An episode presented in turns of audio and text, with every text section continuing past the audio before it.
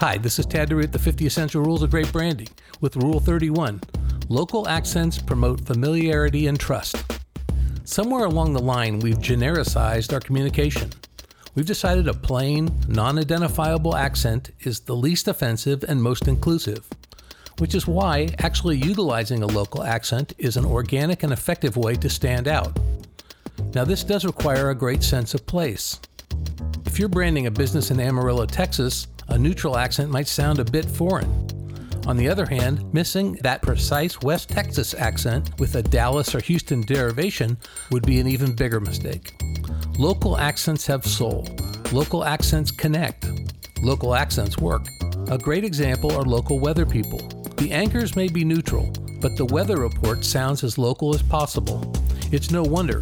Weather is the most watched part of the newscast. So, Upstate New York, shop voice talent in Rochester. Chicagoland brand, Chicagoland voice. It's so easy for us to smooth out the edges on branding messages and lose the message in the process. It takes away the raw authenticity and takes away the ability for the message to resonate.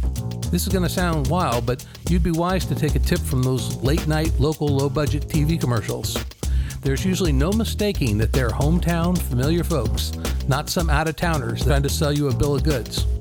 So elevate your visuals, massage your copy, don't scrimp on your production, and then apply a well-recorded, thoughtful local voiceover, and you'll connect. Rule thirty-one, local accents promote familiarity and trust. This is Tad DeRue.